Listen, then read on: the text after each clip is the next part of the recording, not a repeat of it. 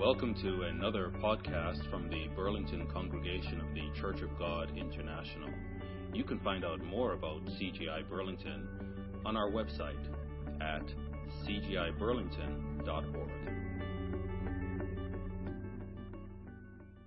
Last week, we looked at how God delivered Israel from the oppression of ancient Egypt. And we saw how Egypt along with all the other nations of the world, were rooted in Babylon, and specifically with Nimrod. And it was interesting. In fact, let's look at that Genesis 11.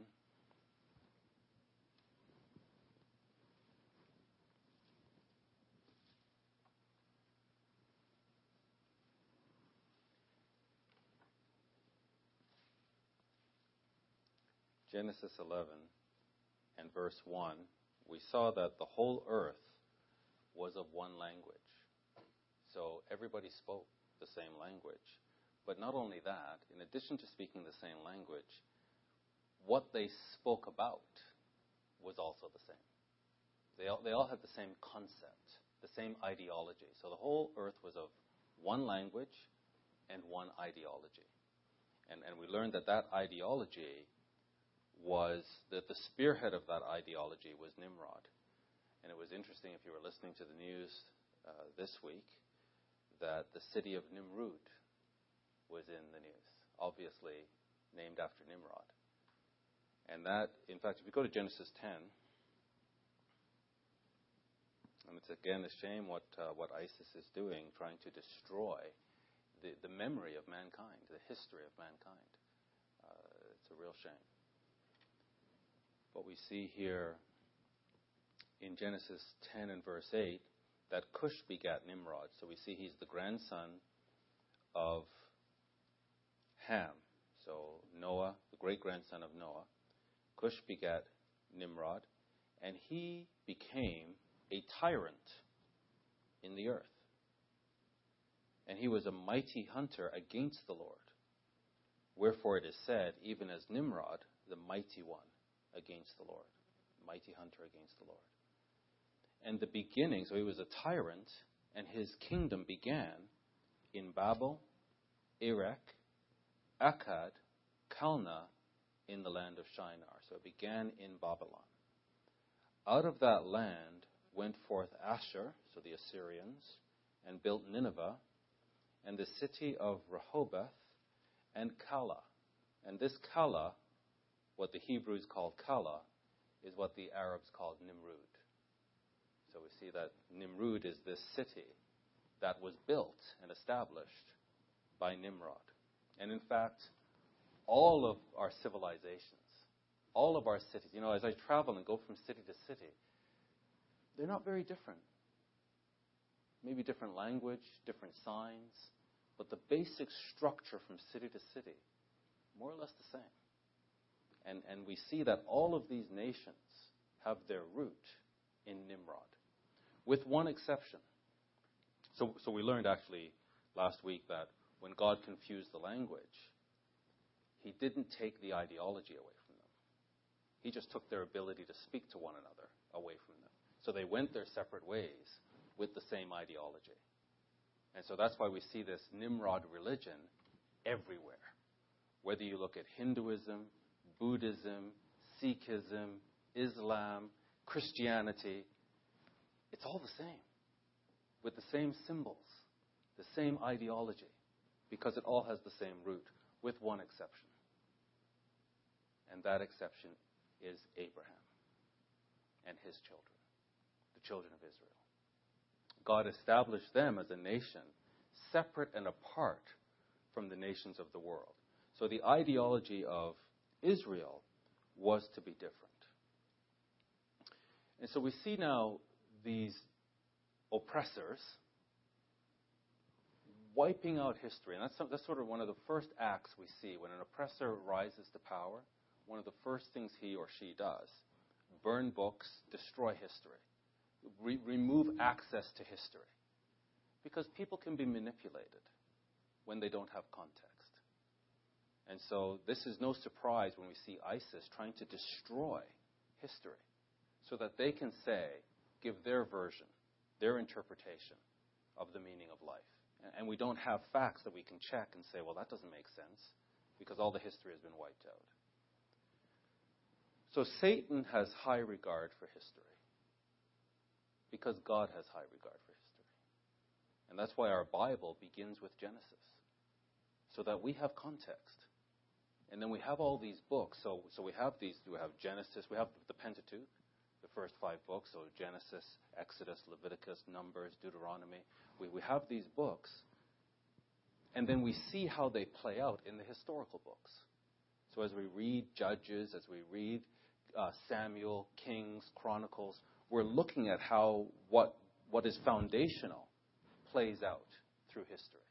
And then we see the same thing in the New Testament, where we have the foundational books, the Gospels, and then we have the book of Acts, where we see how the foundational concepts that Christ taught play out in history. So, so history is very important to God. And look at this in Exodus 13.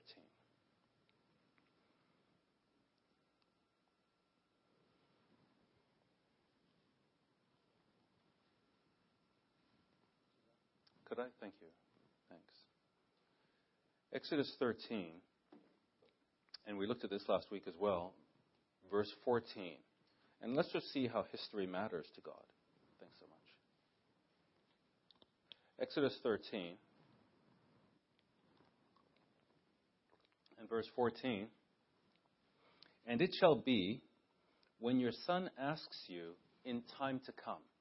So in the future, you're going to have young people come up who don't know what happened. They don't have the history. But you're going to be doing certain things that call back to what happened in the past. And when they see you doing these things in the present, they're going to ask you why. This is a teaching moment. So, this is a moment for you to give your children historical context. Because people are established and rooted and grounded with history. So I'm going to give you some customs that will stay with you, that will give you opportunity to establish your children with history. So in time to come, when they say, What, what is this that you're doing? That you will say to them, By strength of hand, the Lord brought us out from Egypt, from the house of bondage. So that is the plan that as we go forward, we're going to keep these holy days every year, and people will be born in the future that have no idea. And as they get older and begin to keep these customs, they're going to say, Why are we doing this? And that's a teaching moment. So that they will never forget that it was the Lord, through strength of hand, who released them from the powerful bondage of Egypt. So, how did they do? Well, let's fast forward to chapter 32.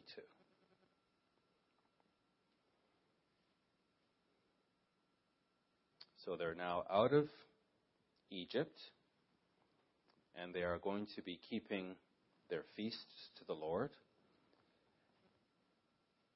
And they're going to enter a covenant with God. Chapter 32. And when the people saw that Moses delayed his coming, down from out of the mount, the people gathered themselves together. It says unto Aaron, might be better translated against Aaron. They're, they're waiting. Moses is taking his time. They've got a better idea. So now they're going to confront Aaron and say, We can't wait. Let's get on with this. So they confront Aaron and said to him, Get up and make us gods. We've got a, we've got a plan. You get, you get yourself together and make us gods, which shall go before us. For as for this Moses, the man that brought us up out of the land of Egypt, we don't know what's become of him. He's just gone. He's just, something's wrong, and we, we, we, have got a better idea. So then Aaron complies. Sometimes difficult to lead people who don't want to be led. So he's like, okay, tell you what, break off the golden earrings which are in the ears of your wives, your sons, and your daughters, and bring them to me. So all the people broke off the golden earrings which were in their ears and brought them to Aaron. And he received them at their hand and fashioned it with a graving tool after he had made it a molten calf. And they said, These are your gods, O Israel, which brought you up out of the land of Egypt. Unbelievable. So God, through his miraculous, powerful hand, releases them from the bondage of Egypt. And no sooner are they released from the bondage, and, and God designs a plan that generations later, Israel will, be, will have children born to them that will be keeping these customs, that will say, Why are we doing this? And they'll be taught because by strength of hand, God released us from the bondage of Egypt. Instead, they can't even wait for Moses to come back. And not only do they not wait for Moses to come back, they have Aaron fashion the very God that Egypt was worshiping the bull, with the golden disc, the sun in the middle of, of the, the horns, the crescent moon and sun, Nimrod and Semiramis. So the very nation that should have been established as a counterculture to all of these nations that have followed Nimrod, that very nation says, we have the same God. That this is the God. The God that was oppressing us in Egypt is the God that took us out of Egypt. That's what they're teaching the nation.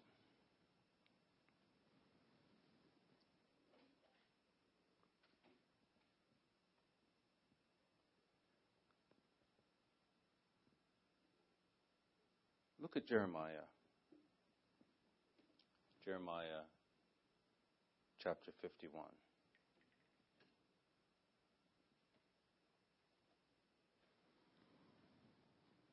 So we know now that Israel was a complete failure.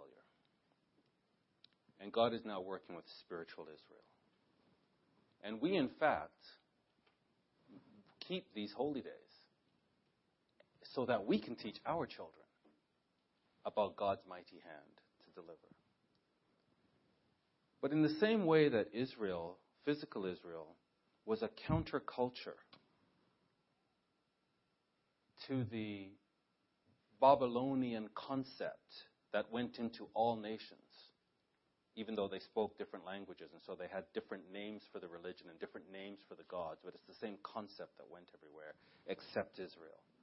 Now that's the case with us. That spiritually, as spiritual Israel, we have to understand we're living in a world that the Babylonian concept is everywhere. It's everywhere. Except, or where it should not be, is spiritual Israel.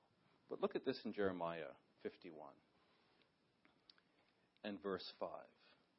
This is the world that we are living in uh, prophecy here. Jeremiah 55, 51 and verse 5.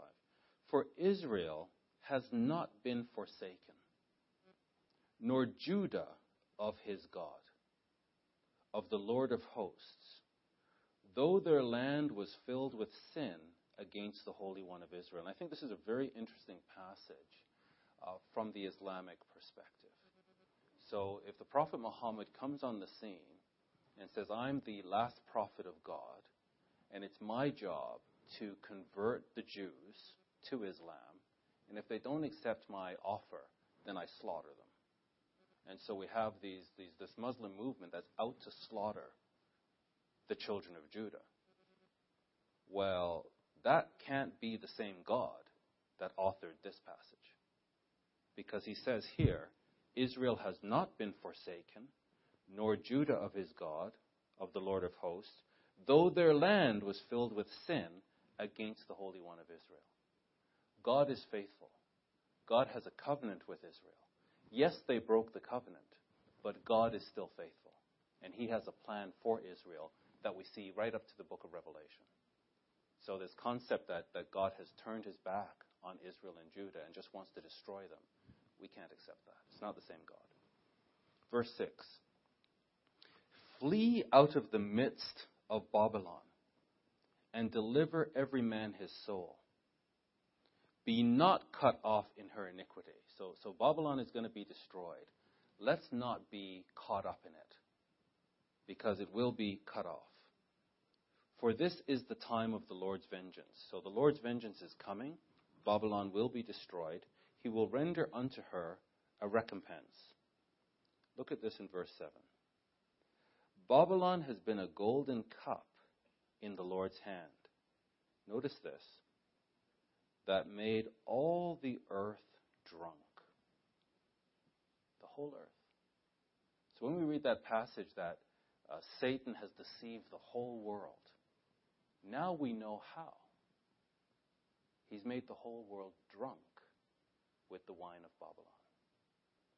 So, whatever this powerful tyrant did back in Genesis 11, he laid the foundation for all these civilizations. So, it's not that there is some falsehood mixed into these different civilizations, it's that their very foundation is false. That's what we see now. And so the deception runs deep. It runs right into the foundation. It's in every aspect of every fabric of every society. So that this, this Babylon made all the earth drunk. And notice this. This is the part I want to focus on. The nations drunk or drank her wine.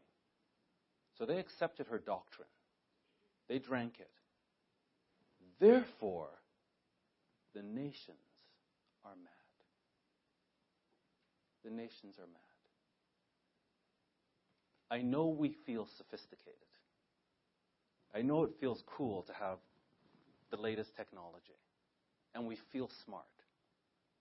God's assessment is we're drunk and we're mad all nations.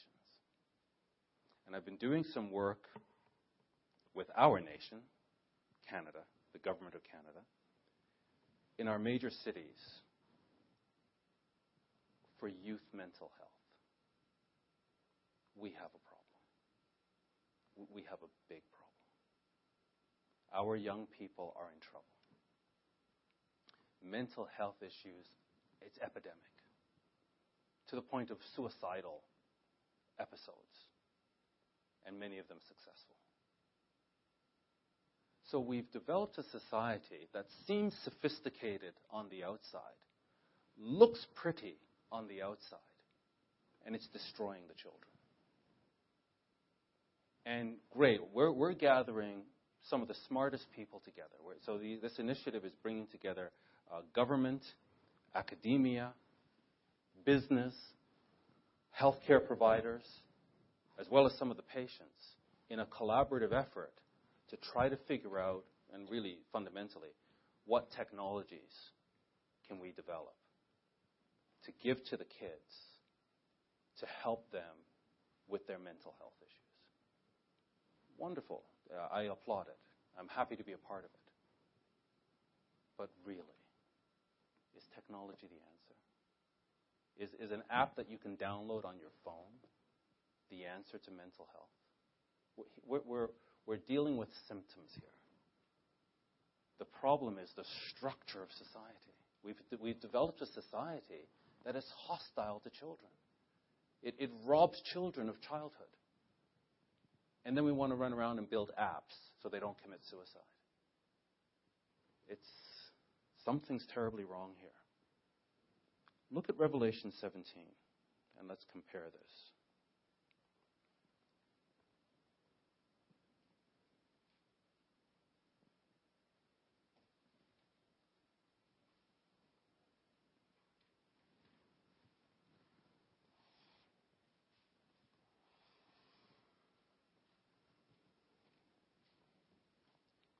So let's fast forward to the end. So we're, we're kind of near the end. Let's go to the end. Revelation 17 and verse 1. And there came one of the seven angels which had the seven vials, and talked with me, saying, Come here, and I will show you the judgment of the great whore that sits upon many waters. So there's a great whore. And we know now this is Semiramis. This is the mother of Nimrod. This is the root of, of this, this doctrine that has spread throughout the whole world. And it's a doctrine that is rooted in porneia. Nimrod started a religion that has to do with fertility. It has to do with porneia. Sun worship and porneia, it's all wrapped together. So we're going to see that in all these religions sun worship and porneia. The great whore that sits upon many waters, with whom the leaders of the earth have committed porneia. So all nations are involved in this. And all the kings of the earth have engaged in porneia with this great whore. And the inhabitants of the earth have been made drunk with the wine of this porneia. So, so our leaders have fully bought into this doctrine, and they've been feeding it to us, and we're all mad. We have societies that have just gone crazy. If, if, you, if you could just step back, well, no, not us, because I think it's too hard for us. If we could resurrect somebody pre flood, somebody who was righteous before the flood, and then have them just come into our society, and we'll be the tour guide. And we're just going to explain to them how we operate. I, I don't think they could digest what we do. But we've kind of just grown accustomed to it. But the evaluation we see from God is we're drunk on this wine of porneia. So our leaders have committed porneia with her, and then they've made the whole earth, all the inhabitants of the earth, drunk with this wine.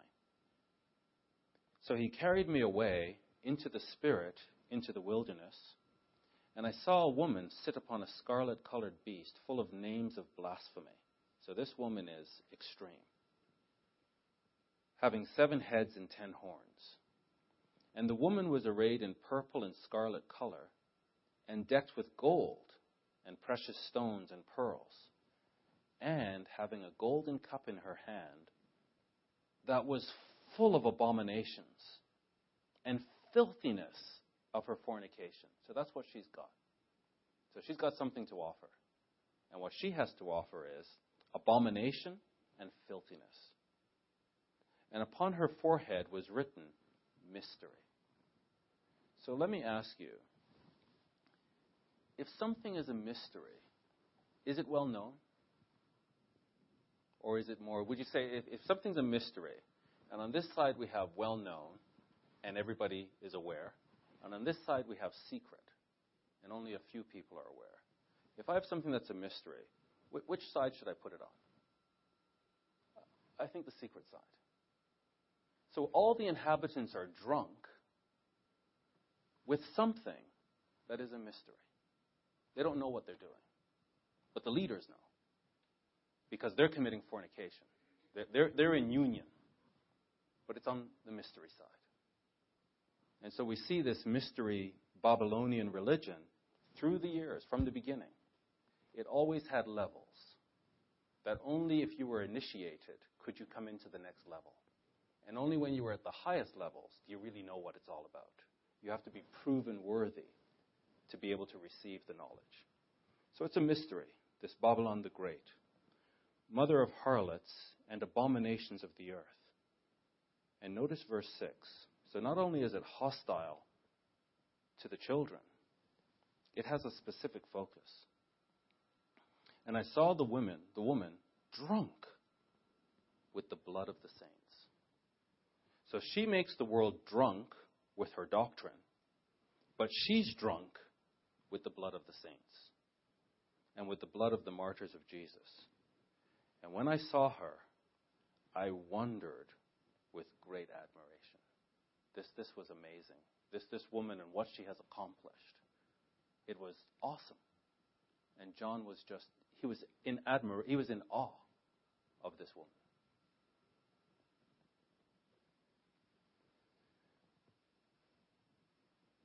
So, this is the world we're in. We see Nimrud in the news, so we know this city really was established by Nimrod thousands of years ago. There's evidence. It's being destroyed, but there is evidence. We know that Nimrod established an ideology that was political and religious together. And with that, he was a tyrant. So he was able to establish his kingdom over many, many people with this political religious system. And we see that Satan has used this to conquer the whole world. The whole world is drunk and gone mad with this Babylonian concept. And it is in this context that we're going into the holy days to celebrate the mighty hand of God, to release us from the bondage of the devil. And when our children ask, Why do you do this? we should have an answer. In fact, God wants to make sure that the next generation is well schooled in what this is all about so that you, in turn, can school the next generation after you. So, I'd like to spend some time today talking to our youth and, and, and talking to the youth about specifically Jesus Christ, our Passover, and, and your relationship with Christ. You're in a society, if I can just use kind of common language, that doesn't like you very much. You're in a society that wants to destroy you. You're in a society that takes pleasure in corrupting you and robbing you of your childhood. And you know, it's really funny. We listened yesterday, uh, we had this young lady who failed in her attempt to commit suicide. And so she is now an ambassador of youth mental health. She's found purpose in her life. And she shares her story about what happened to her and how she had nobody that she could talk to and her whole journey. But it was interesting to listen to her and some others. All the medications, all the technology, all of these interventions, what really helped her the most was having someone she could talk to community. Community. And I think we don't need more technology. We need community. If we could provide environments that are friendly for our children, that are supportive for our children, we'd see a lot of these mental health issues go away. So I think, you know, what we're doing here and what our young people are doing, you're very much builders of this community as we are. Uh, you're helping us to build this. Not only does it keep you healthy, it keeps us healthy because we're doing work with seniors as well. And again, all the work that they're trying to do with seniors, what's coming out and what I'm hearing is community. That that's what they need. They're, they're alone. They need connection. So we're in a world that's hostile to our young people, wants to destroy you wants to put flashing lights in front of you, wants to put false hope in front of you, wants to pretend to be your friend, and then rejoice in your destruction. We, let me say this as well. This Babylon mystery religion is a mystery. You have to earn your way to learn what it's really all about. God's way is open. What we know, we teach openly. We put it on the internet. We're not hiding anything. What we know, you know. And as we learn, we teach it. So I think you have to have this ability to, to discern who's really for you, who really supports you, and who wants to destroy you, even though they might smile in your face. So let's look at Exodus 12. Let's look at the original Passover.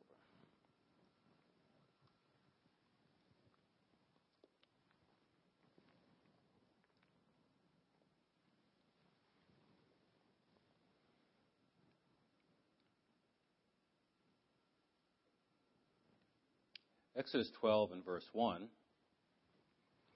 The Lord spoke to Moses and Aaron in the land of Egypt, saying, This month shall be unto you the beginning of months. It shall be the first month of the year to you.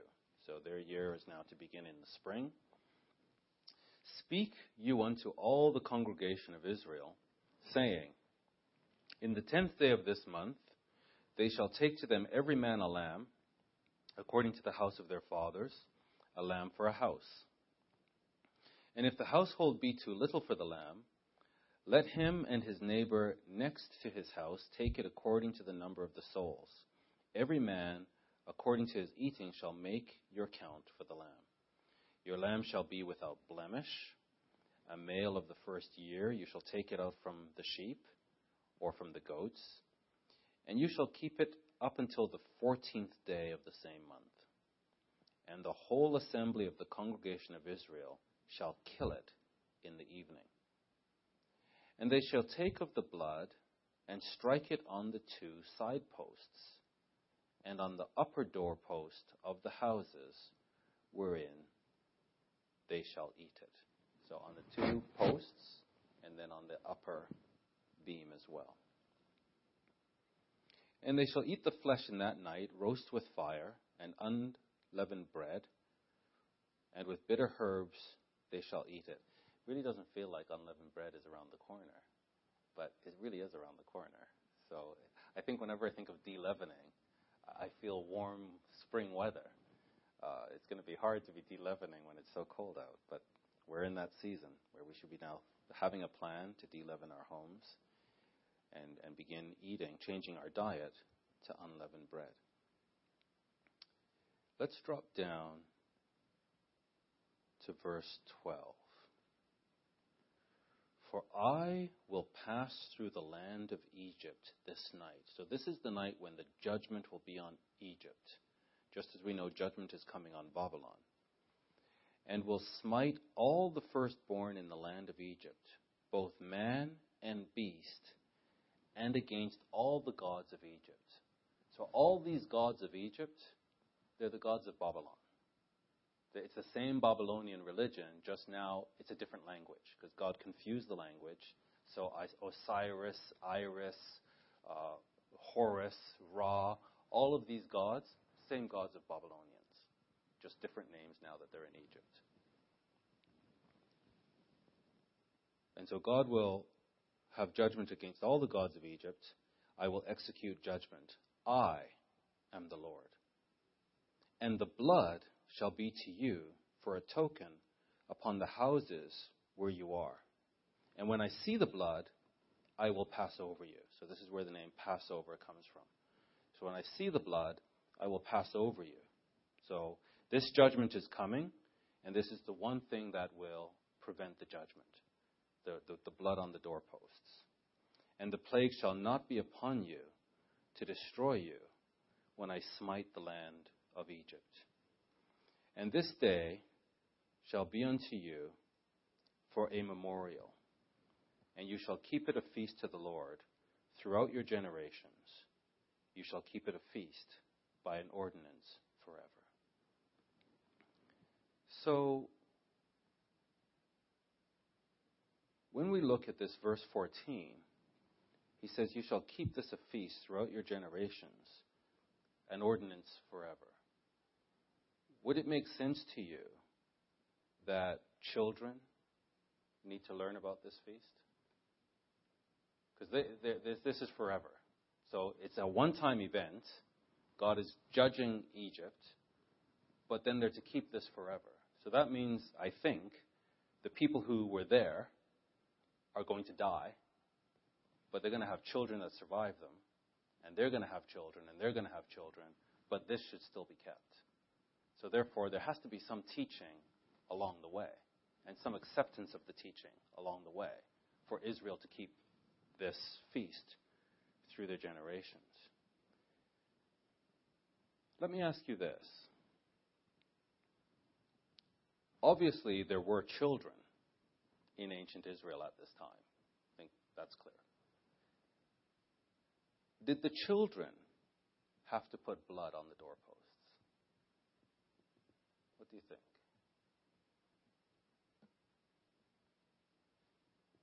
No. Why not? Wasn't their house. Exactly. So the head of the household, that's his responsibility. Find the lamb, wait till the 14th, slay the lamb, put the blood on the doorposts, and then roast the lamb. The children of that household, if they were firstborn children, and the head of the household didn't do that exercise of putting blood on the doorposts, they would suffer. They would die. They, they would be stricken with the plague. If the head of the household did do it, they would be protected. So, very much the children are in the care of the parents. And if the parents are negligent, the children will suffer. If the parents are doing their duty, the children will be protected. Now, what if just before this event, there was a young person who crossed over into adulthood, decided to move out, maybe get married, maybe just move out and establish his own household. And he just thought, oh, that's just so ridiculous. But he was a firstborn. And so he's now a young person with his own household. The father and the children that remain, they have blood on their doorposts. But this young person does not. What then? Do you think that God would pass over them because they're still part of this family? Or do you think that they would be at risk? What do you think? He's going to die? Is at risk? Yeah. So, so now you've established your own household. You have to now have a relationship with God. And, and you have to fulfill the requirements of that relationship. So, so there is a point where the children are looked after by the parents as part of the household, but hopefully they're learning as they go. And, and when they go out and establish their own household, they then have a relationship with God. And, and they would also be passed over. I think clearly that's the way God would intend this to occur. So that was the ancient or original Passover. We heard from Landon today reading that Christ is our Passover today, and he sacrificed for us. Uh, sorry, uh, let's go there actually. 1 Corinthians 5, verse 7. Um, what Landon read, I'll come to in a minute. 1 Corinthians 5.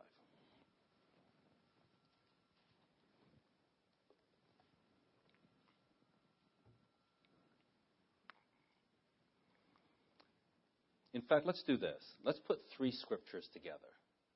And then let's just sort of reason with these three scriptures when they come together. The first one is 1 Corinthians 5 and verse 7. Purge out, therefore, the old leaven, that you may be a new lump, as you are unleavened. For even Christ, our Passover, is sacrificed for us. So we have a Passover, and our Passover is Christ. Okay, so that's scripture number one. So Christ, our Passover, is sacrificed for us. Let's go to scripture number two, 1 Corinthians 7 and verse 14. This is the one that Landon read. 1 Corinthians 7 and verse 14. For the unbelieving husband is sanctified by the wife, the unbelieving wife is sanctified by the husband, else were your children unclean, but now are they holy. So the first scripture we see, we are holy because Christ is our Passover. So he enables us to have a relationship with God that we wouldn't otherwise have. So we have our Passover. Then we see in this scripture, our children are holy. Once they're in the household of faith, God sees our children as holy meaning uh, to our youth, you are set apart. You're not like the rest of the youth of the world. God sees you as set apart, part of his divine plan. That this plan is generational. It is intended to go from one generation to the next. So once God calls the head of a household, or part of a household, whether the husband or the wife, automatically he includes the children in that calling. That's what this is showing us. Okay. Let's now go to Revelation 18. Again, let's go to the end of the story.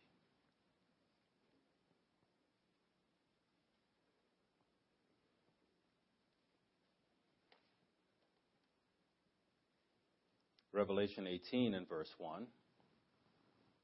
And after these things, I saw another angel come down from heaven, having great power. And the earth was lightened with his glory. You see, it was so bright.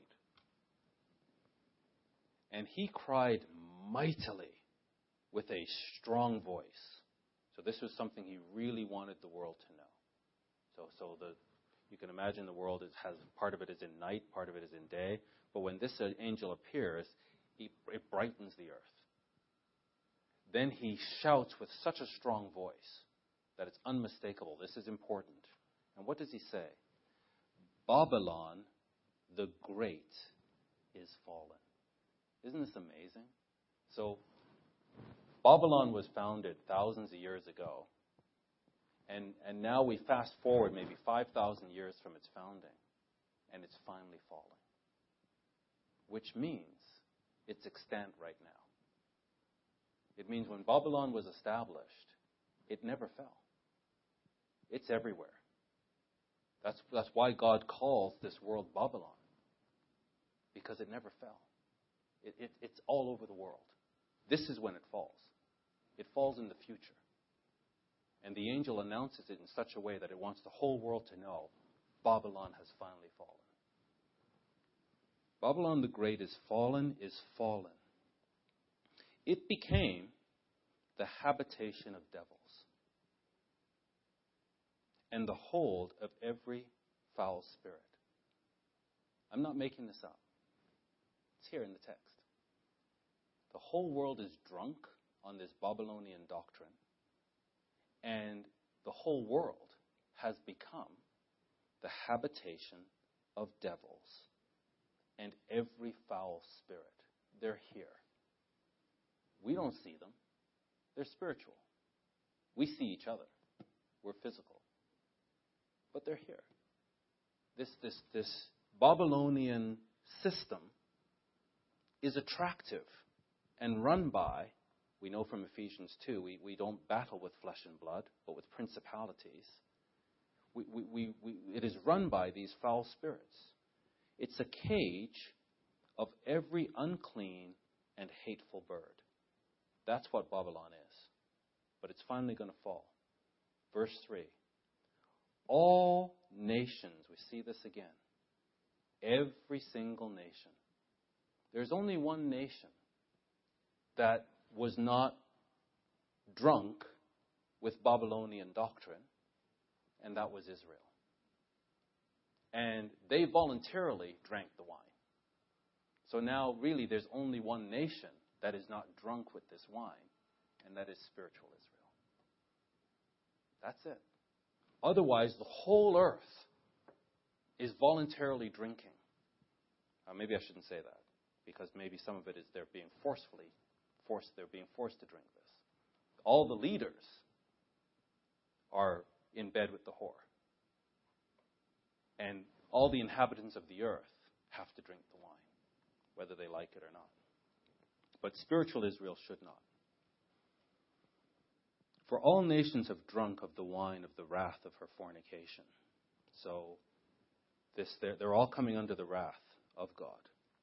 And the kings of the earth have committed fornication with her, or porneia with her. And the merchants of the earth are waxed rich through the abundance of her delicacy. So we know it's a political system. We know it's a religious system. And what we're seeing here, it, it is also a commercial system. That, that people work commercially through this system as well.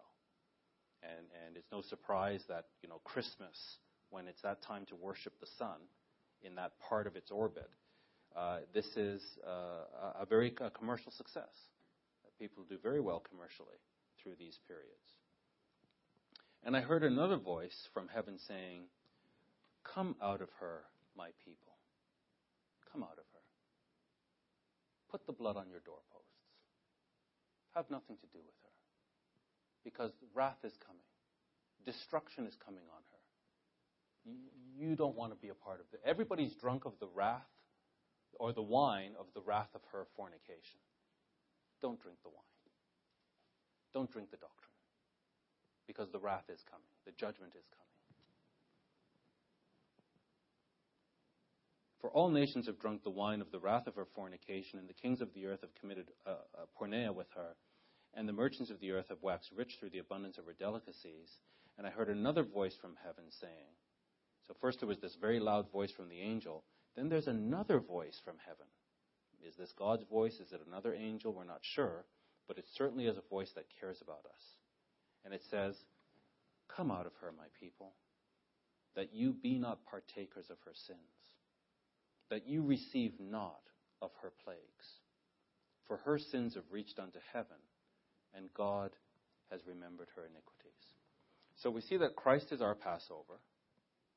We see that there is wrath and judgment coming on the earth, the whole earth. But Christ is our Passover. We don't have this wrath.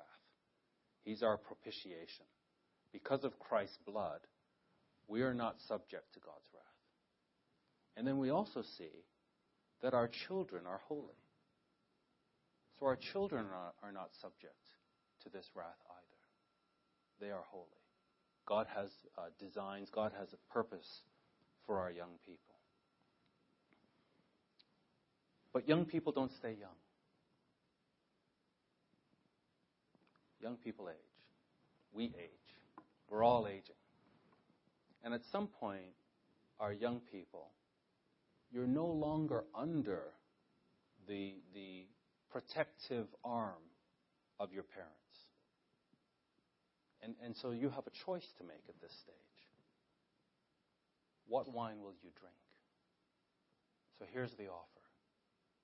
Wine number one the wrath of her fornication, the great whore, that the whole world is drinking. Wine number two the blood of Christ, the Passover. You have to drink one. You don't have a choice. Because the inha- all the inhabitants of the earth are forced to drink the wine of the wrath of her fornication. Only God's people have the wherewithal to say, no thanks.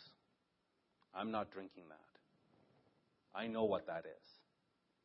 I have Passover wine that I'm going to drink. Anybody drinks that, they're subject to the destruction, the, the, the plagues of God. I'm taking the blood so that God, that this wrath will pass over. And so, our young people,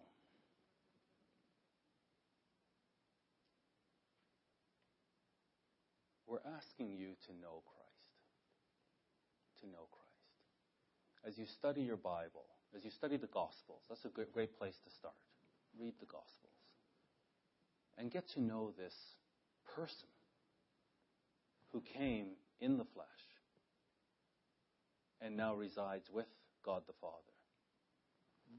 What was his character? What's he like? What's his perception of children? Does he care for you? Does he care for your parents? Does it matter to him whether you're happy or not? I think you need to know who this Christ is. I, when I was your age, my grandmother bought me a Bible, and she wanted me to know Christ. And I laughed. I said, I, I, I've looked into that. I said to her, I don't want to know about your fables That's what I called it fables. Little did I know that eight years later, I would become a Christian. And not only become a Christian, but a Christian that's willing to die for Christ. A Christian that loves Christ. What is it about this being that makes him so beautiful? That makes people willing to die for him, to do anything for him. Who is he? So I think as you decide which wine will you drink, it would be good to know Christ as, and have a relationship with him. Look at Mark 10, the Gospel of Mark. A gospel that's really focused on the, the actions of Christ, a gospel that's directed to the Romans who are very action oriented people. So you'll read Mark, it's going to be very concise and it's going to be very action oriented.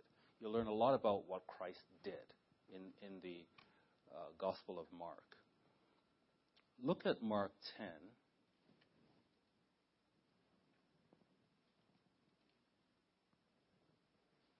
And beginning in verse 14, it says, But when Jesus saw it, so they were driving the children away, his disciples were, and when he saw this, he was angry. This, this really upset him. That the disciples, the children were trying to approach Christ, and the disciples intercepted them and were driving them away.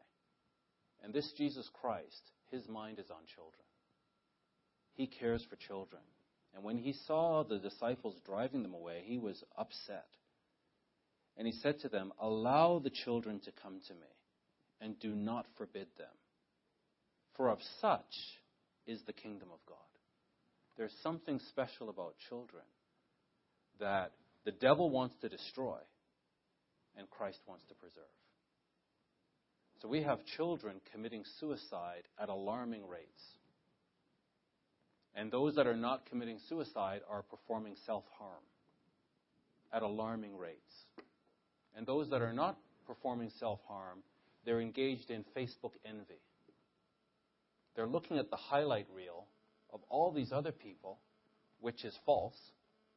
It's the highlight reel. And they're thinking, my life is garbage. And they're sinking into depression. And all of this has been designed in a hostile environment to destroy youth.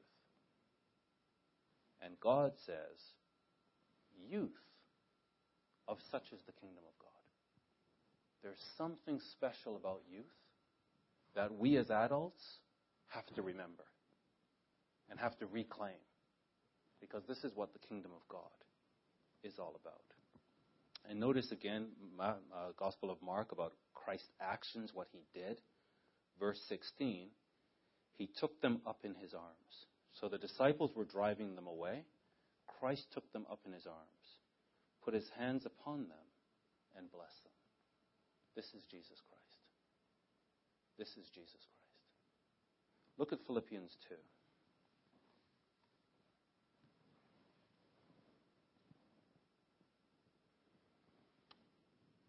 Philippians 2 and verse 3. Don't do anything through strife. Don't do anything through vainglory to try to boost your ego.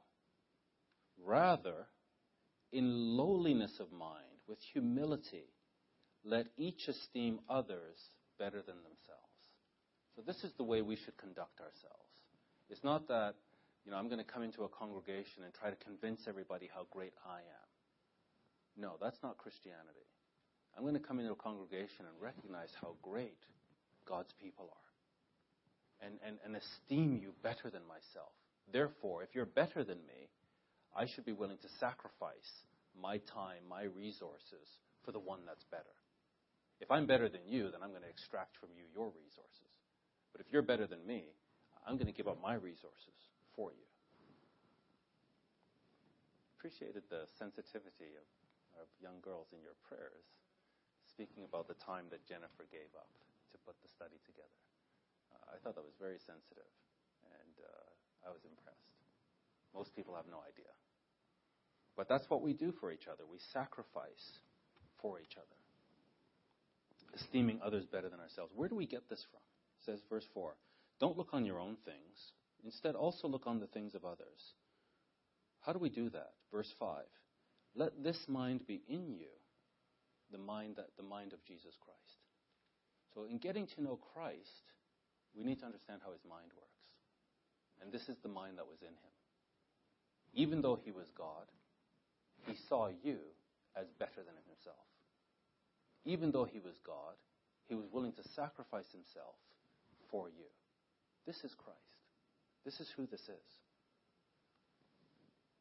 Verse 6 Who being in the form of God, didn't think it something to be held onto and coveted, to be equal with God.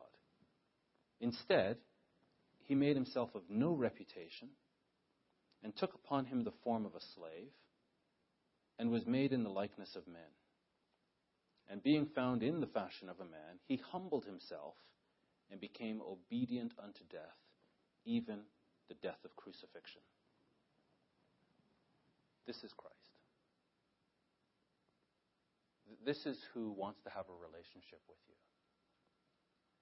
We could also do a study on the devil and see what his mind is like, because he also wants to have a relationship with you. He's dying to have a relationship with you, because he's got a relationship with everybody else. And he knows who's not his yet. And he doesn't like that. So it would be good to study his mind. So you can see, like, do I want to have a relationship with that? Or do I want to have a relationship with this kind of mind? This is who's calling you. Let's conclude with one passage. It's a longer passage, but we'll, we'll just go through this passage together. Actually, we won't, we, we're almost concluding. I'll shorten this passage so that I can touch on a couple of other passages. Romans 4.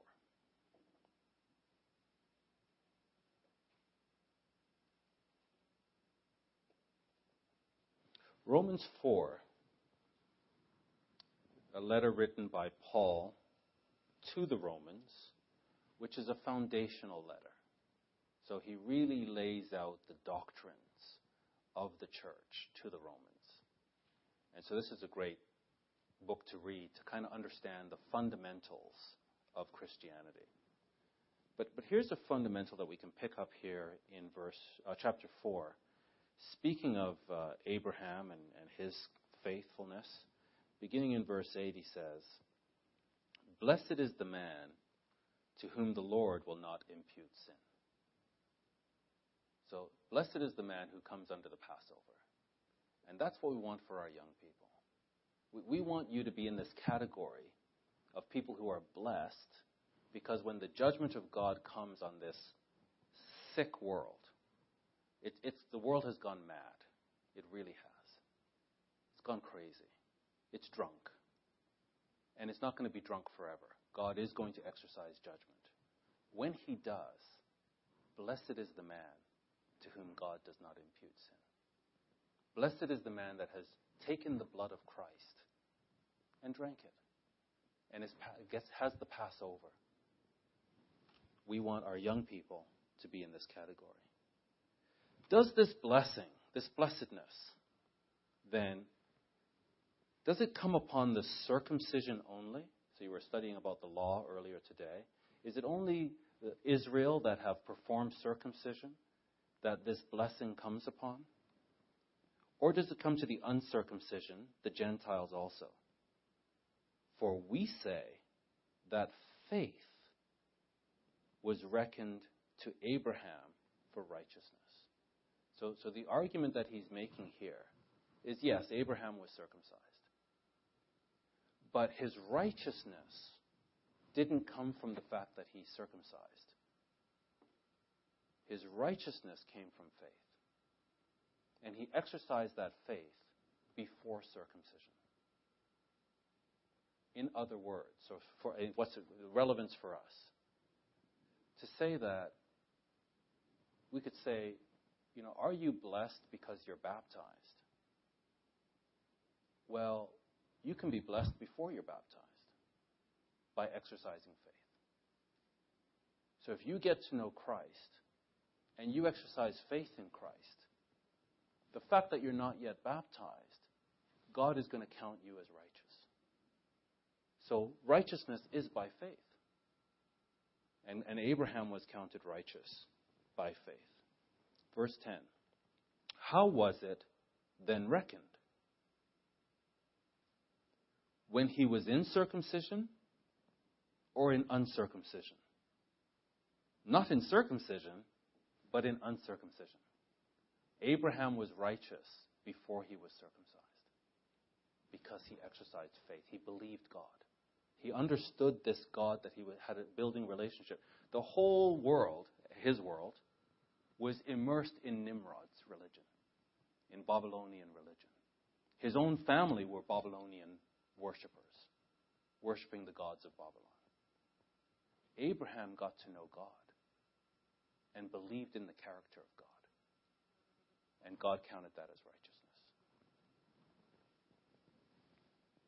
And verse 11, he received the sign of circumcision, a seal of the righteousness of the faith, which he had, yet being uncircumcised. So circumcision, yes, it's an act of, uh, of religious, it's a religious act, but it was given to him as a sign of his faith, which he exercised when he was uncircumcised. I think for young people, this is very powerful. This says that you can have a relationship with Christ before being baptized, and God can count you righteous before the outward manifestation of your agreement and your commitment with Him. That He might be the Father of all them that believe, though they be not circumcised, that righteousness might be imputed unto them also. Let's drop down to verse 16. Therefore, it is of faith that it might be by grace, to the end the promise might be sure to all the seed, not to that only which is of the law, but to that also which is of the faith of Abraham, who is the father of us all.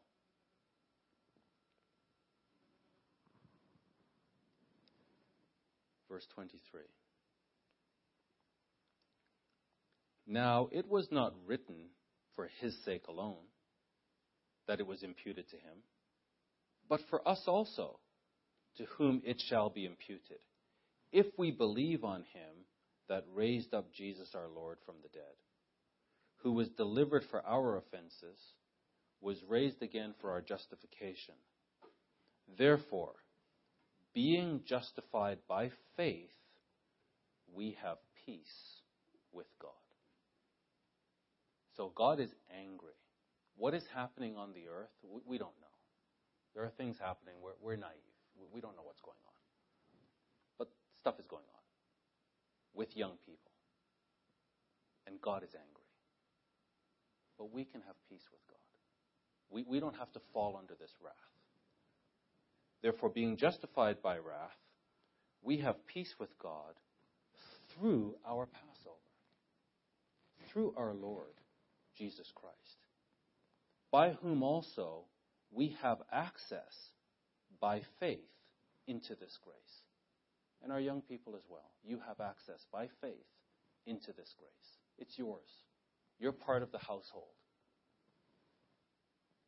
wherein we stand and rejoice in hope of the glory of God. Verse 11, uh, chapter 5, verse 11.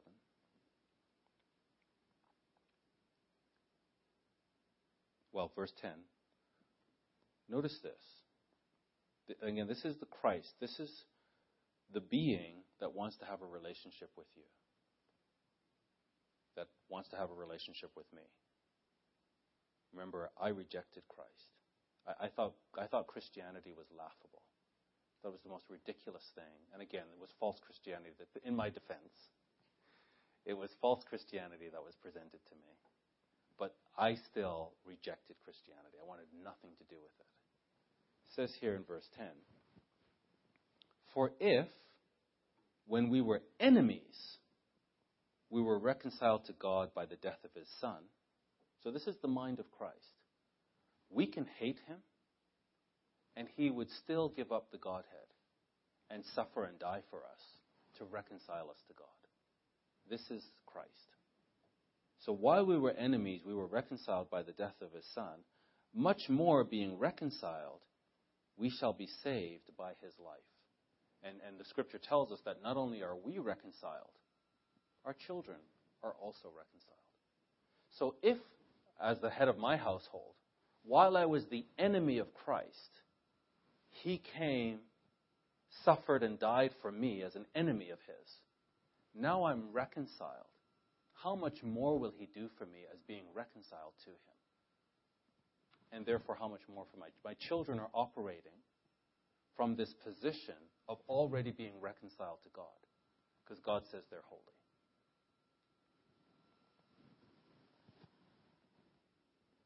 How much more, being reconciled, we shall be saved by his life. So Christ is alive. And he wants to save you as the living Savior. Even if, you, even if we were enemies, he would be reconciling us. Now we are in the reconciliation, and he's living. And his will is to have a relationship with you and have you drink his blood. So you're not old enough yet. But I think where you are, you want to make this commitment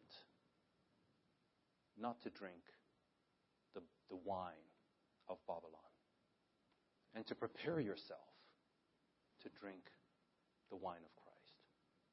And you're just in that stage now where lots of offers are coming your way, lots of options are coming your way.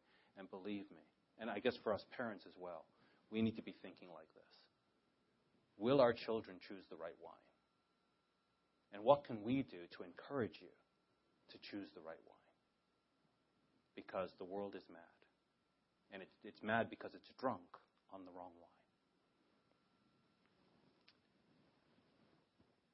Let's go back to Genesis 11.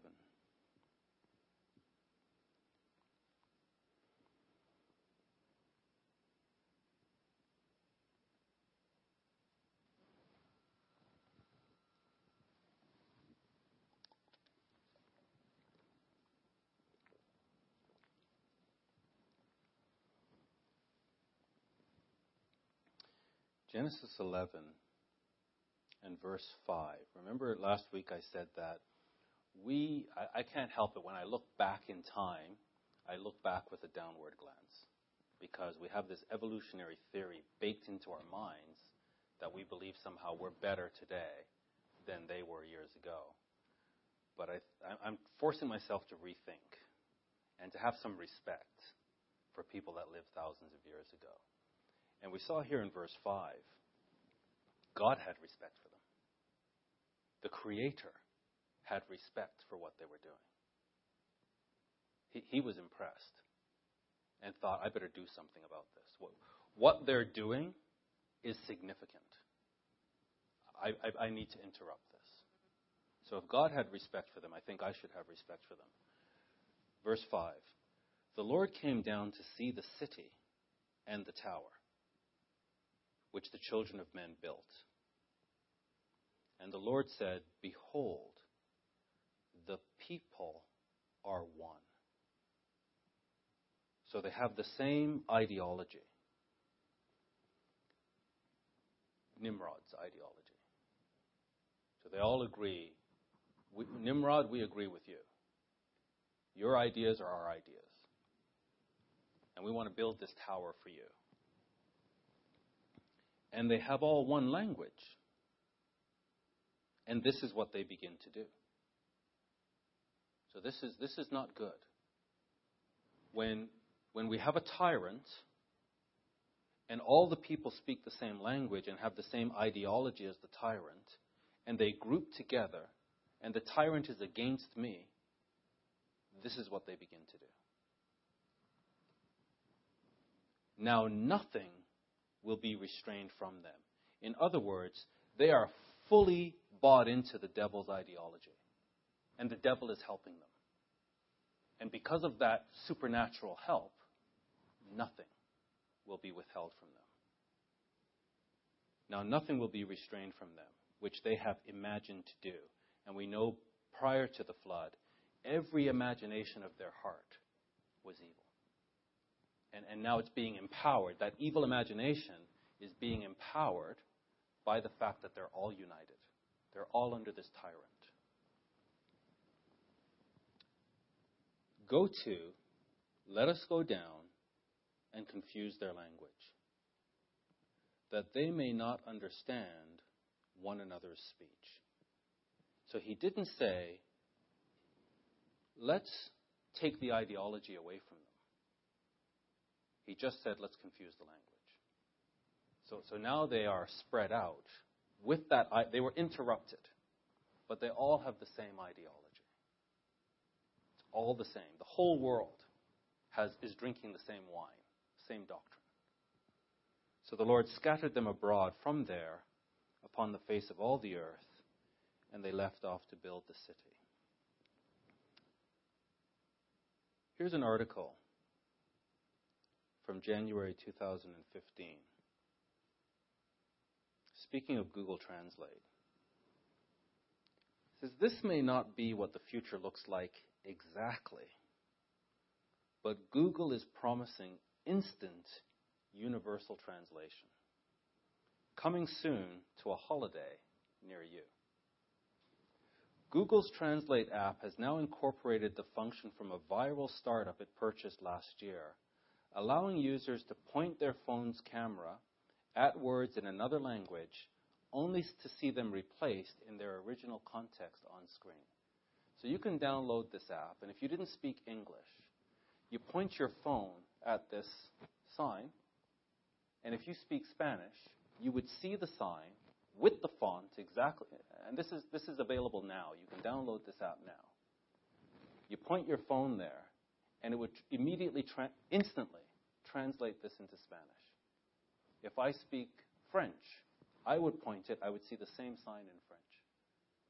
So this is available now, and they're going to build on this technology. And I've tried it. It's amazing. So download Google, Google Translate. It's now an option in Google Translate.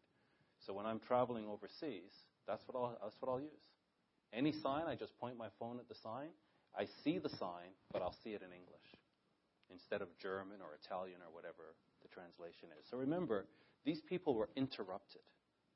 They all have the same ideology. They just can't communicate with each other. But when they could communicate with each other, all under one tyrant, God had respect.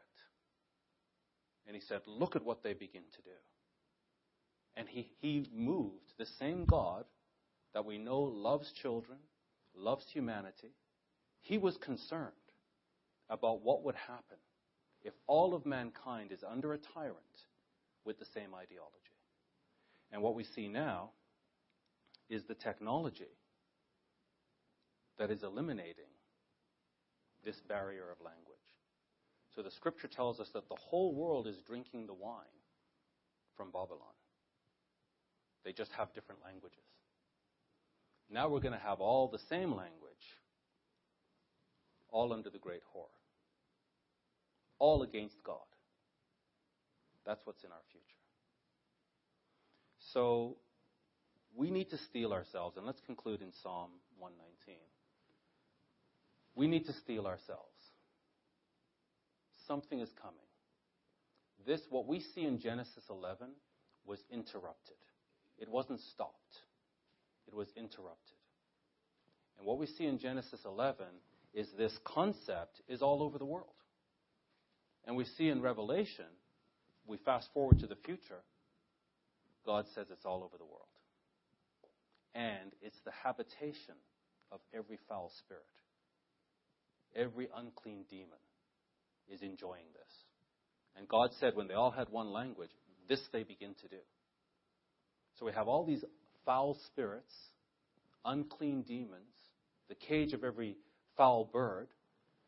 They're all here. And now the people are learning how to speak one language and be under one tyrant. And we saw what they began to do. And now they're going to complete it. And we are that one small nation that when they offer us the wine, we say, no thanks. We've got Passover wine. We'll drink that. And now the offer is to our young people do you see what's happening in this world? You're born into it. Can you see what's happening? And do you have the perception and the courage to say no thanks? when this wine of madness is offered to you. And to say, I'm getting to know my Savior. I- I'm preparing. I can't wait to take the Passover wine. But until then, I know that God sees me as faithful because he saw Abraham as faithful before circumcision. And I'm part of the household of faith. Let's conclude in Psalm 119, where we see here David writing in a way that's very relevant to young people and very relevant to us today in the midst of this world gone mad. Psalm 119, verse 1. Blessed are the undefiled in the way, who walk in the law of the Lord. So there's a blessing if we walk in the law of the Lord.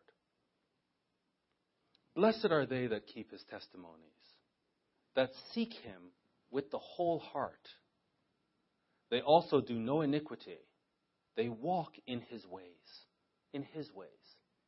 In the midst of a world gone mad, there's a nation, a spiritual nation, that has a spiritual law and walks in his ways.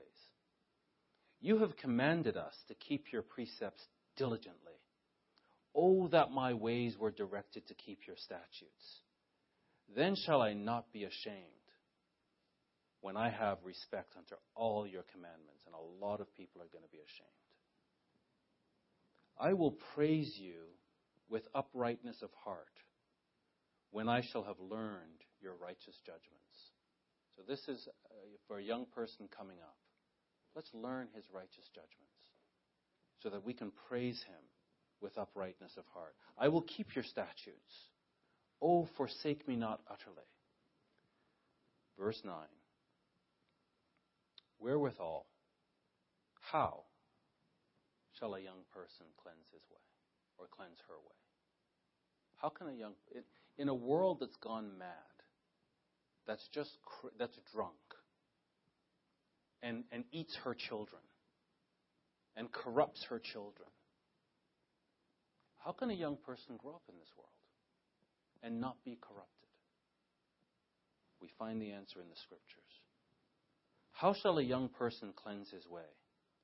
By taking heed thereto according to your word.